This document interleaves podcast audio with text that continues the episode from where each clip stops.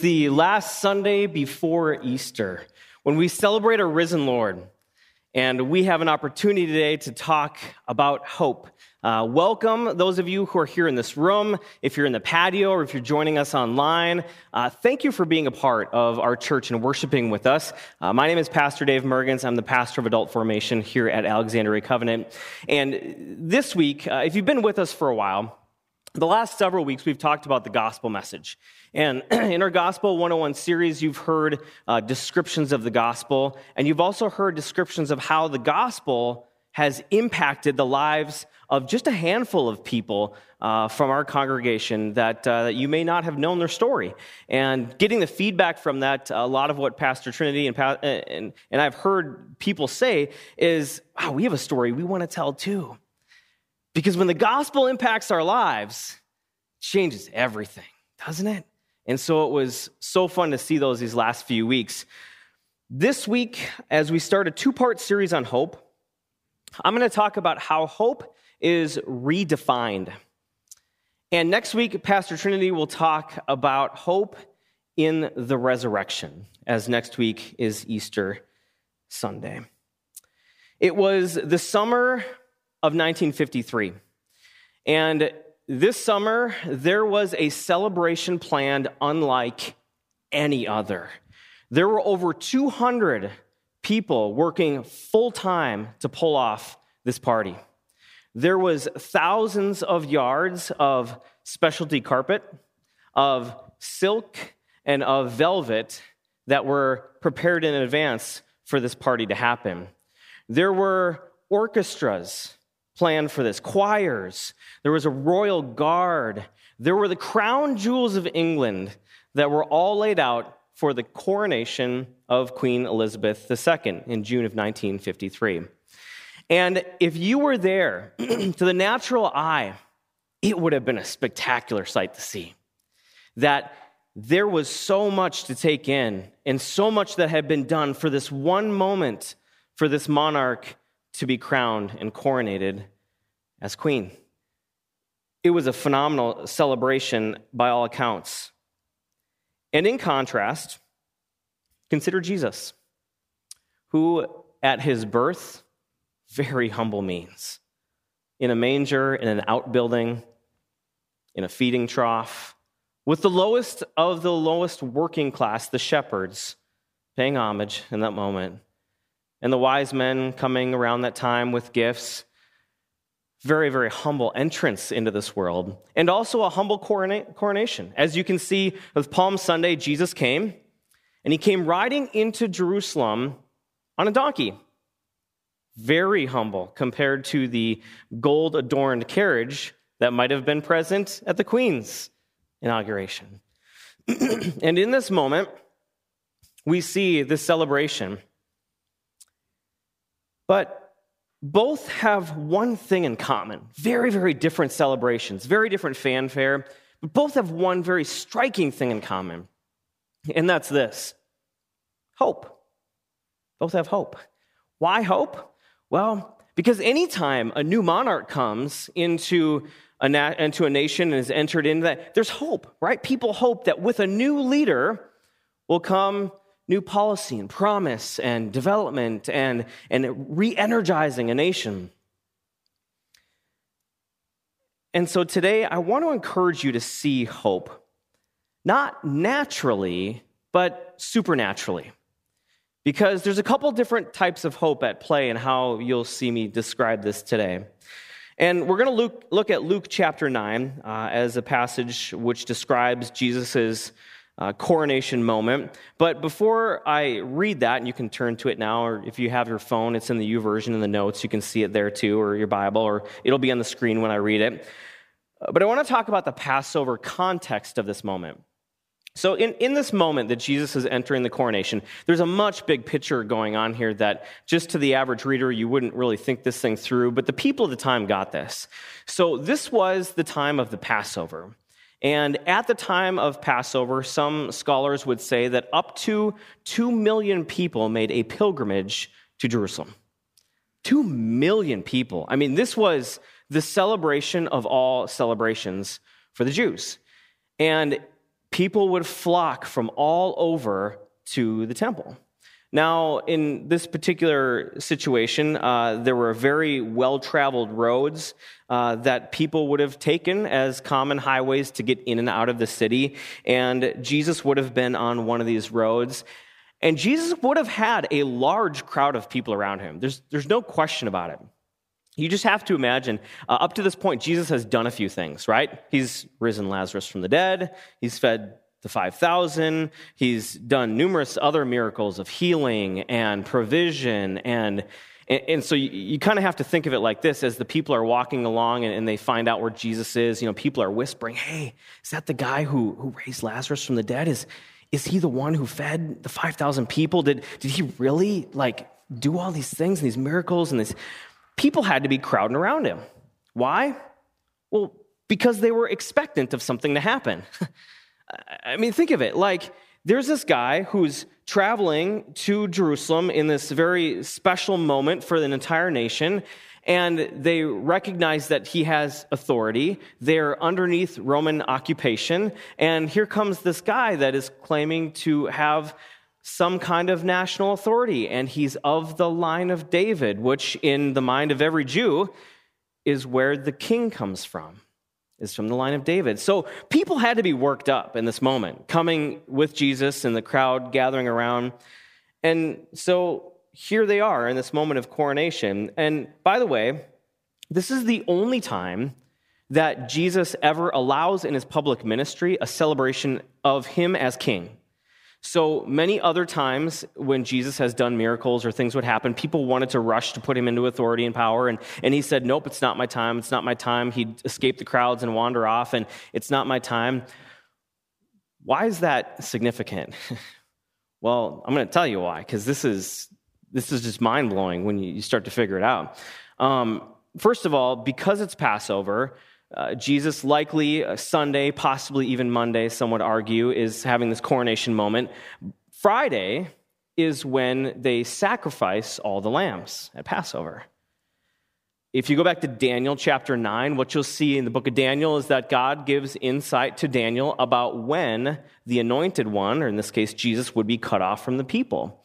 Well, he said 77s, and a lot of scholars believe that those 77s equal 483 years, which from the time of Artaxerxes in 444 BC, you count 483 years and you get to 30 AD, which is exactly the time they're at Jerusalem, which is the place. They're at Passover, which is the celebration for the lamb to be sacrificed, for the anointed one to be cut off. I mean, this moment could not have been any more intentional. Could not have been any more intentional. And if you're a, a Jew in that time, I mean, you know these things. You, you know, you're expectant of somebody to come. And so they would say things um, about uh, the king coming, Hosanna be the king. And, and there's this moment. So, so that's the picture of what's happening here. Now let's look at the passage. Verse 37. When he came near the place where the road goes down the Mount of Olives, the whole crowd of disciples began joyfully to praise God in loud voices for all the miracles they had seen. Blessed is the King who comes in the name of the Lord. Peace in heaven and glory in the highest. Yet some of the Pharisees in the crowd said to Jesus, Teacher, rebuke your disciples. Jesus' response I tell you, if they keep quiet, even these stones will cry out. Powerful. All of creation would celebrate Jesus. But it had to have been a little strange in this moment because there's an elephant in the room. And here's the situation Jesus knows full well what's going on in this time and place. He knows because the religious leaders wanted him dead. But up until this point, they had not given, Jesus had not given them a good enough reason to go to the Romans to say, we need this guy dead. But now that he's coming as king, into Jerusalem, they have their ammunition. Jesus knew this. He was intentionally setting in motion his own death by allowing the people to celebrate him as the coming king. Fascinating. because he knew by Friday when the sacrifices were to happen, he needed to be on that cross as the Lamb of God. Very intentional. Incredibly, incredibly intentional was God in this moment. But on the other hand, you have the disciples who were expecting something totally different. Do you think they would have been so excited had they known Jesus was going to be crucified? Probably not. we know from other accounts and, and, testimonies in Scripture that they really just didn't get it. Jesus told them, He said, You're going to destroy this temple, in three days they're going to raise it. He talked about his crucifixion coming, but they didn't really understand fully because they had a different expectation of him as king of the Jews, as somebody who would take the Roman rule and rise up against it and lead the nation of the people into something much, much more hopeful and exciting. Two totally different hopes hope for a natural kingship to be reestablished for Jesus. And on the other hand, Jesus is showing a supernatural hope in the Father about what is to come with his death and resurrection. So, how did hope really change? How did hope really change? Well, let me describe the difference between natural and supernatural hope. So, natural hope is like this it's like saying, you know what, I know that it's going to get warm in the springtime, and I sure hope that it's a nice weekend so I can get some yard work done right? That's a natural hope. It's based on probability. You say, okay, Farmer's Almanac, forecast, we don't know for certain because we can't predict the future, but because of the, the measurements that we take, we have reasonable certainty that it's going to be 68 degrees on Monday, which is the actual high last I checked. Other ways we use hope are things like, I sure hope the person I picked to win the national championship in college basketball is going to win. Now, if you picked a Big Ten team, you're in trouble uh, because most of them, like my choice, Illinois, did not make it too far. This could be my daughter and wife who picked Michigan somehow, and now they're still in it, and so I get to sit there where they gloat. Um, but maybe they'll lose. We'll see. You hope your team will win. I would apply that to Minnesota sports, but we all know that's not really a probability that it happen. There's also hope in things like I hope my wife doesn't find out I spent stimulus money on fishing equipment. um, Sorry, honey. Uh, right? There's, there's different hopes that we have. Some are reasonable, some are not. when she realizes I'm gone a lot this summer fishing, she'll kind of figure it out. But, but we do. We, we base our hope on, on chance, on nature, on probability. That's natural hope, right? That's, well, I have a, I have a good reason to believe this is going to happen, so it's a well wishing of sort. Supernatural hope is totally different. Whereas natural hope is we don't know what's going to happen in the future, it's based on uncertainty.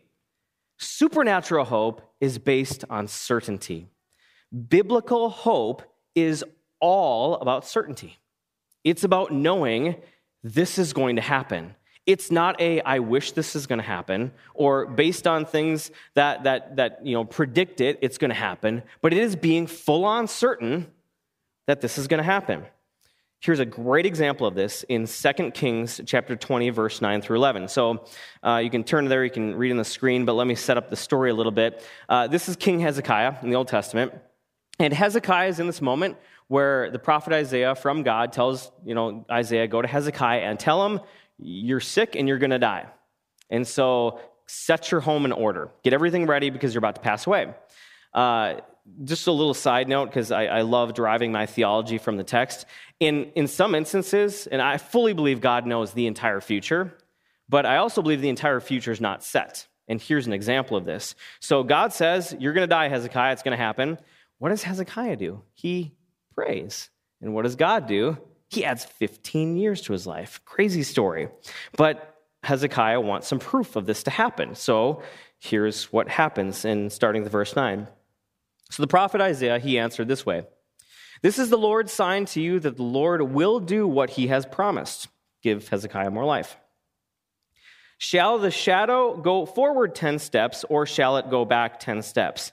What are they referring to? They're referring to the shadow on the steps leading up to Ahaz's place. It's a temple area. And, and so, obviously, you know how shadows work. It's based on the sun angle and the rotation of the earth. And so, it's very predictable when the shadow is going to come. That's why we have sundials, because the sun just doesn't go backwards. That's what you think, is what it says. It is a simple matter for the shadow to go forward 10 steps, said Hezekiah. Rather, have it go back 10 steps. And the prophet Isaiah called on the Lord, and the Lord made the shadow go back the 10 steps it had gone down on the stairway of Ahaz. Fascinating. Even the earth's rotation is subject to God's sovereignty. That God can do anything he wants. He is not limited by things you and I are limited to. If something is for sure going to happen, right, based on natural hope, probability. I mean, how many times in the Old Testament did a massive army come up against Israel? They should have won. kind of like your sports team, should win. It's that natural hope. You're like, there's no way they can lose. But God's like, oh no, I'm in control of nature and I'm in control of the supernatural, and I can do what I want. And he does in this instance because God is not subject to natural limits. You and I, we have natural limits. We have things that, like the law of gravity, that you just can't escape or avoid. um, we all know that someday we will die physical death. 100% chance. You can say a lot of certainty here. Ben Franklin once said, and many of you have probably used this quote before uh, the only two things that are certain in life are death and taxes. Right, death and taxes. Well, obviously, Ben Franklin didn't live through COVID, so he didn't know that they can extend and change the date on when the taxes are due. Uh, but they're still coming, so we know it's a thing and it's going to happen. But, but there's some certainty and probability. But God's not limited to those things. He's not limited to the things that the natural world suggests are going to happen. You see, Jesus' death didn't really prove anything because all men die. It was his resurrection that changed everything because no man has been resurrected and is now living, and that is Christ. It's a beautiful picture. You see, hope requires that we see the future through the past. Supernatural hope requires that we see the future through the past. What do I mean by that? I mean, we need to be Easter people to look at life through the lens of Easter, to say God has done these things and they're great things and they defy all reason, all logic, all nature, but He has, He can, and He will do what He says He will. Easter defines hope. Easter defines hope, right? That as we look back and see what Jesus did one week from today, that we can look forward with a certainty, not a well wishing, not, well, I hope that this happens, but a certainty. I know it's going to happen. Why do I know it's going to happen? Well, 500 eyewitnesses saw Jesus after his resurrection. Countless. It, it would hold up in the court of law if you were to put on trial all of the, the evidence that testifies to the resurrection of Jesus Christ. It is overwhelming. The textual evidence, the witness evidence, it's all there because it happened. And we also know through the power of the Holy Spirit at work in our lives that God confirms it to us that Jesus is alive. And so Easter defines hope. My disclaimer in this is that this kind of faith doesn't make natural sense. Doesn't make natural sense. We are supernatural people living in a natural world. Everything about this world is natural, right? In the sense that uh, the world thinks it's odd if you tithe your paycheck, for example. The world thinks it's odd if you give generously of yourself to others at the sacrifice of your own self and family. The world says, why would you do this, this, and this about how, why would you treat people like this and lay your life down for your enemy? And it, it doesn't make any sense. Well, it actually does make a lot of sense if you know what we know about supernatural hope. Because this world isn't it, right? There's a better place coming. And we are living a natural life in a supernatural way. And so, of course, it's going to be challenging for us. It's going to be the odd part of Christian living. We're living like supernatural beings, like spiritual beings that God created us to be in a world that doesn't accept Jesus and doesn't get that. Um, here's a good example of it, and this is Abraham uh, and Sarah.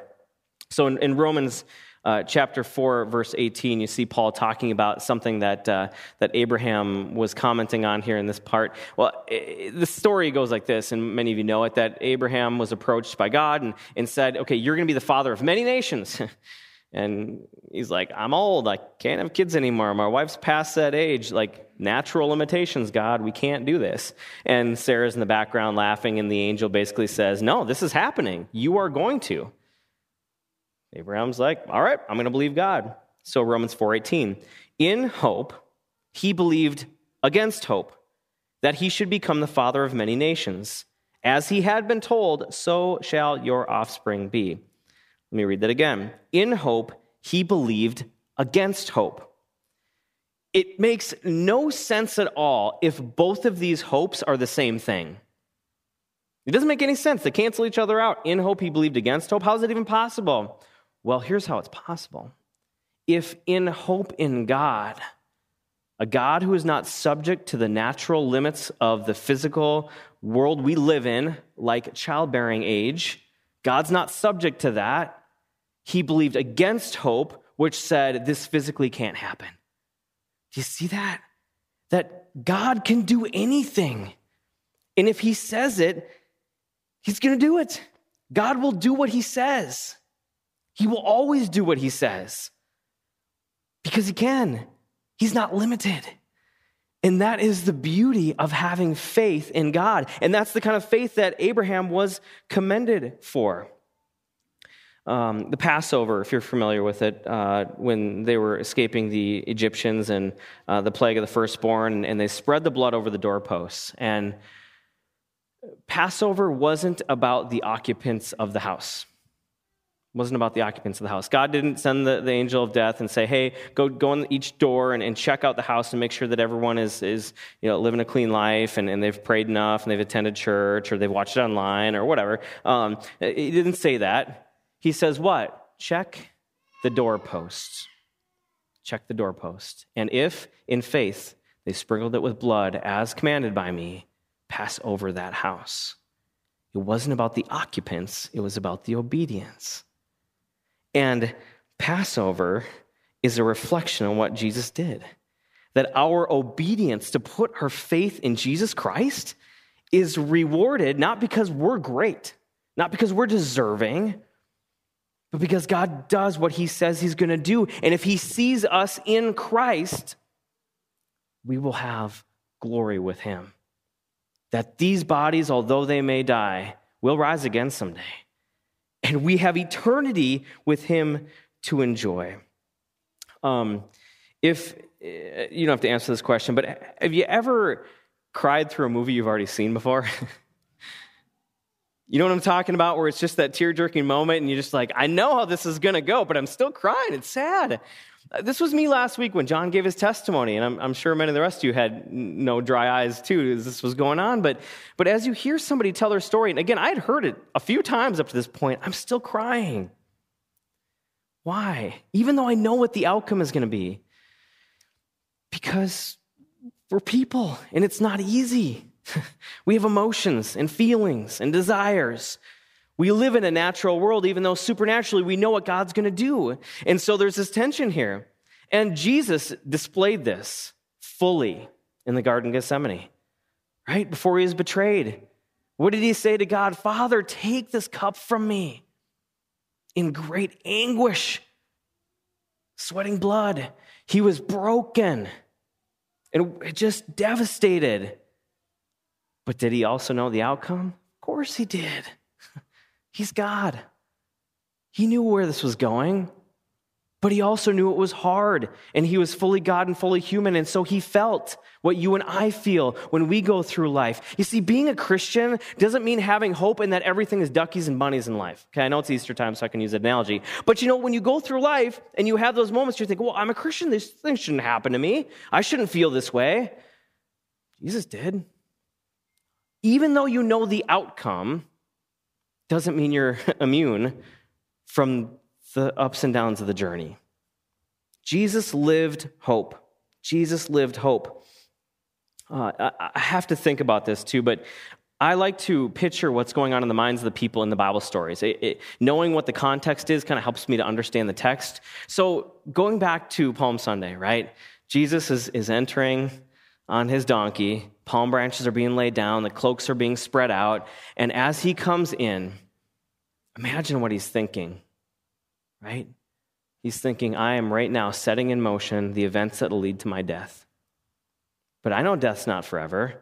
He's probably also thinking, again, my own conjecture here, but guessing this would be the case. All these disciples around me, they think I'm going to be the next king of Israel, and that all of a sudden I'm going to overthrow the Romans, and they have different expectations. They have a natural hope. How are they going to feel when this happens? Well, we know because they scattered when Jesus was hung on that cross, right? They didn't expect that to happen. How bittersweet must it have been for Jesus riding in there, and people were praising his name, Hosanna to the King of Kings. If any king in all history was deserving of a coronation, 10 times what Queen Elizabeth got, it was Jesus. But he came in in humility, knowing what lay before him, knowing what the expectations of the people were. And he lived hope. And that's probably where a lot of his motion came from. We live hope in the face of pain. You see, we are called to live like Jesus. We are called to live like Jesus. You see, this again is the hard part of the Christian faith, right? It's being absolutely certain that Jesus is going to do what he says he's going to do. He's going to come back in a different coronation, the second coming, and all those who are in him, Ephesians 1, all those who are in him will become like him, 1 Corinthians 13, will become like him when they see him as he is. That will be like Christ, and that he will reign, and that it, it will be glorious. It's going to be awesome. But knowing that, and then having a loved one die, or experiencing a critical or terminal illness yourself, or a job loss, or the loss of a son or a daughter. I mean, those things are painful. It's brutal, this life is, but we have supernatural hope, and we're called to live like Jesus. Not unwavered by our emotions. I mean, we, we have them, but unwavered in our mission. Um, a couple of examples uh, in this last passage that I'm going to share with you. It's in Luke chapter 9.